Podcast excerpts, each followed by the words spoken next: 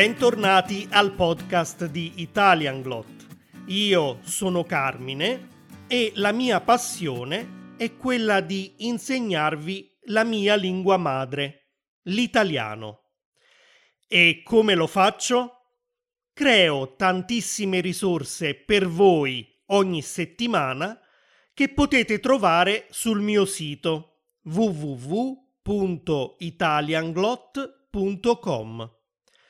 Ci sono corsi gratuiti per tutti i livelli, questo podcast con le trascrizioni e gli esercizi e poi un archivio con tante attività per aiutarvi a espandere il vostro vocabolario, a capire meglio la grammatica e a sviluppare le vostre capacità di comprensione scritta e orale.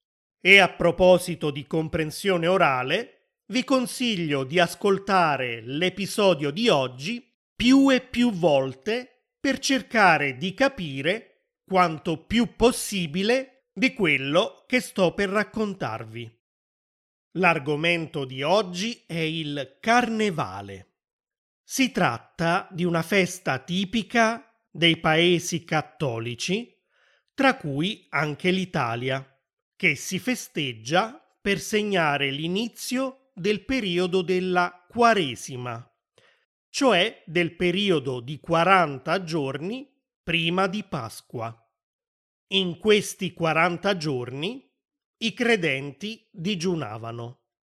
Oggi la maggior parte delle persone non pratica più il digiuno e solo qualcuno rispetta ancora la tradizione evitando di mangiare carne il venerdì.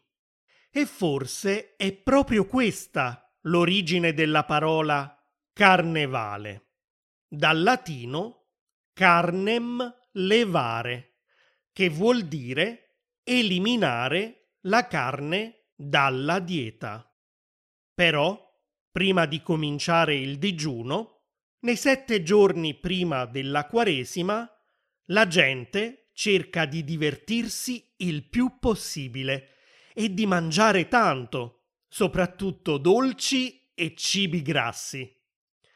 L'ultimo giorno di questa serie di festeggiamenti si chiama martedì grasso proprio per questo motivo. È il giorno in cui c'è la festa più importante. I bambini indossano maschere e costumi e spesso anche gli adulti organizzano feste in maschera a casa di qualche amico o in qualche locale notturno. Di solito in famiglia o tra amici si fanno tanti scherzi e non ci si può arrabbiare perché è carnevale e tutto è ammesso. In questi giorni si dice infatti a carnevale ogni scherzo vale. Si balla, si mangia, si lanciano coriandoli e stelle filanti. Le stelle filanti sono strisce molto sottili e lunghe di carta colorata che sono arrotolate su se stesse come delle piccole ciambelle. Quando si soffia nel rotolo, la striscia di carta vola attraverso la stanza che si riempie così di tantissime eliche variopinte. Sulla pagina di questo episodio, sul mio sito, ho pubblicato delle foto mie e di mia sorella di qualche carnevale di tanti anni fa. Mia sorella si vestiva spesso da fatina o da principessa. Io invece da principe azzurro, da Robin Hood e una volta perfino da pantera. Quell'anno c'era uno spettacolo su pattini a rotelle in occasione del carnevale e io mi esibivo in un numero di gruppo in cui ognuno di noi indossava il costume di un animale diverso. Io ero appunto una pantera. Anche mia sorella faceva parte di questo spettacolo e insieme abbiamo interpretato il ruolo di Bonnie e Clyde. Alla fine del numero morivamo entrambi, ammazzati senza pietà. Sul mio sito proverò a pubblicare il video della parte finale di questo numero. Così potrete vedere la nostra magnifica interpretazione da veri attori. Ma ritorniamo al carnevale. Anche se si festeggia in tutta l'Italia, solo alcune città sono particolarmente famose per le loro celebrazioni. Un po' come Rio è la città più famosa del Brasile per il suo carnevale. Sicuramente avrete già sentito parlare del carnevale di Venezia. È uno dei più antichi e lo si capisce anche dai costumi classici e raffinati che riproducono in parte la moda della seconda metà del Cinquecento e in parte gli abiti che si indossavano nel Settecento. I festeggiamenti del Carnevale di Venezia, che durano addirittura tre settimane, cominciano con il volo dell'angelo in piazza San Marco, la piazza più importante e conosciuta di Venezia, una ragazza in abiti d'epoca con le ali di un angelo viene calata lentamente, attaccata a una serie di corde, dal campanile di San Marco, quindi da un'altezza di quasi 100 metri. Da questo momento in poi cominciano numerose feste sfilate, che, visto che siamo a Venezia, avvengono anche in gondola. Un altro carnevale italiano molto famoso è quello di Viareggio. La caratteristica principale di questo carnevale sono i carri allegorici, che sfilano trasportando delle enormi figure di cartapesta. Queste figure possono essere dei personaggi famosi come cantanti, artisti, sportivi o anche rappresentare scene con un particolare significato.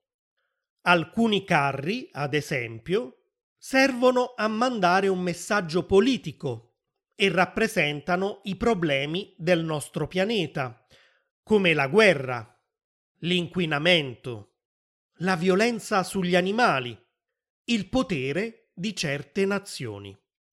Altri invece raffigurano scene di fantasia, magari tratte da film o romanzi, come Il mago di Oz o Alice nel paese delle meraviglie.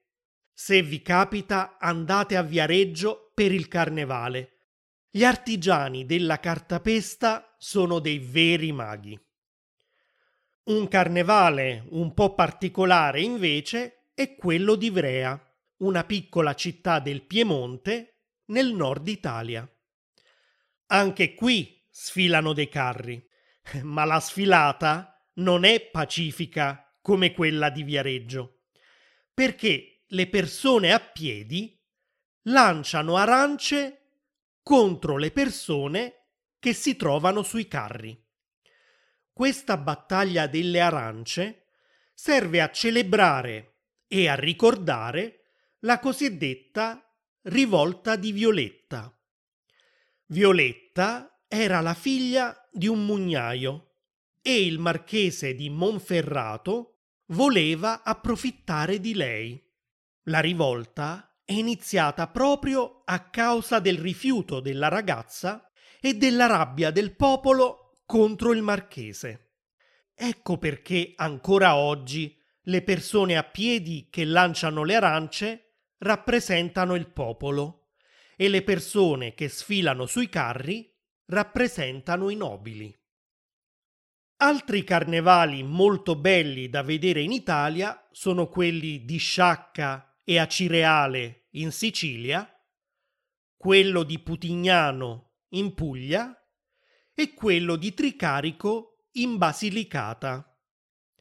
Qui le maschere principali sono il toro e la mucca, perché la sfilata rappresenta il viaggio dei pastori che cercano nuovi pascoli per i loro greggi. Ma quali sono le maschere tradizionali italiane più famose? Adesso ve ne descrivo qualcuna, però dovete sapere che in realtà queste maschere sono nate per il teatro, non per il carnevale. Nel Cinquecento, infatti, si è sviluppata la cosiddetta commedia dell'arte. Queste storie erano divertenti e i personaggi erano buffi. Il pubblico le apprezzava e soprattutto rideva molto. Le commedie si mettevano in scena nelle piazze di diverse città. Ecco perché ancora adesso ogni regione d'Italia ha le sue maschere tradizionali di carnevale, che si basano proprio sui personaggi della commedia dell'arte.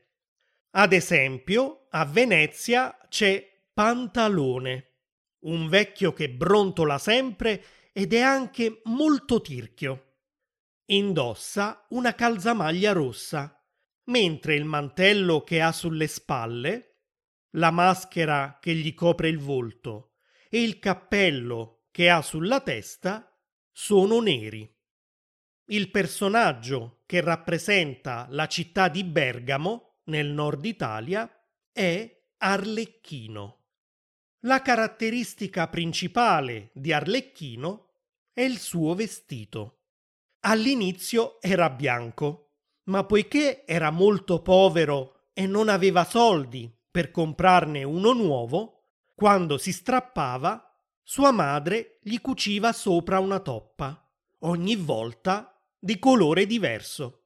E così, alla fine, il vestito di Arlecchino è diventato multicolore.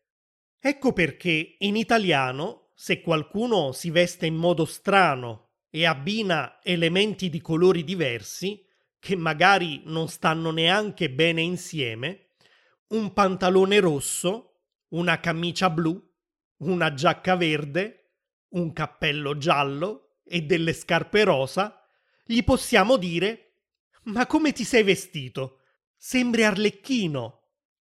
La maschera più famosa, forse anche nel resto del mondo, è Pulcinella. Pulcinella è di Napoli ed è ormai il simbolo di questa città. È completamente vestito di bianco, ma ha sul viso una maschera nera con un grosso naso ricurvo. È allegro, simpatico, chiacchierone e non riesce mai a mantenere un segreto. Ecco perché in italiano esiste l'espressione il segreto di Pulcinella che si riferisce appunto a un fatto che si considera un segreto, ma che in realtà sanno tutti. Ad esempio, se il mio amico Antonio viene a dirmi ho saputo che Luigi e Maria stanno insieme, ma non dirlo a nessuno, è un segreto. Io gli posso rispondere sì, vabbè, il segreto di Pulcinella, ma se lo sanno tutti, sei la quinta persona che me lo dice. Anche Tartaglia è un personaggio napoletano e la sua caratteristica è che balbetta. Nel linguaggio popolare, infatti, il verbo tartagliare vuol dire proprio balbettare. E finiamo questo episodio con il personaggio simbolo di Roma, che è Rugantino. Il suo nome deriva dalla parola romanesca ruganza, che vuol dire arroganza. Rugantino è infatti un giovane arrogante e menefreghista. Lo chiamano il bullo di Trastevere, svelto con le parole e con il coltello. Nel 1962 i commediografi Garinei e Giovannini hanno perfino scritto uno spettacolo musicale su questo personaggio. La canzone forse più famosa dello spettacolo è Roma non fa la stupida stasera. Roma non fa la stupida stasera. Roma non fare la stupida stasera. In cui Rugantino chiede alla città di Roma di creare l'atmosfera giusta per sedurre Rosetta, la donna di cui è innamorato. Prima di salutarvi voglio chiedervi, si festeggia il carnevale nel vostro paese? In che modo si festeggia? E soprattutto, qual è una maschera tradizionale tipica del vostro paese? Vi ricordo che sul mio sito potete trovare la trascrizione di questo episodio e anche tanti esercizi sul vocabolario e su alcuni argomenti di grammatica. Così il vostro italiano migliorerà tantissimo. È tutto per oggi e vi aspetto al prossimo episodio. Ciao ciao!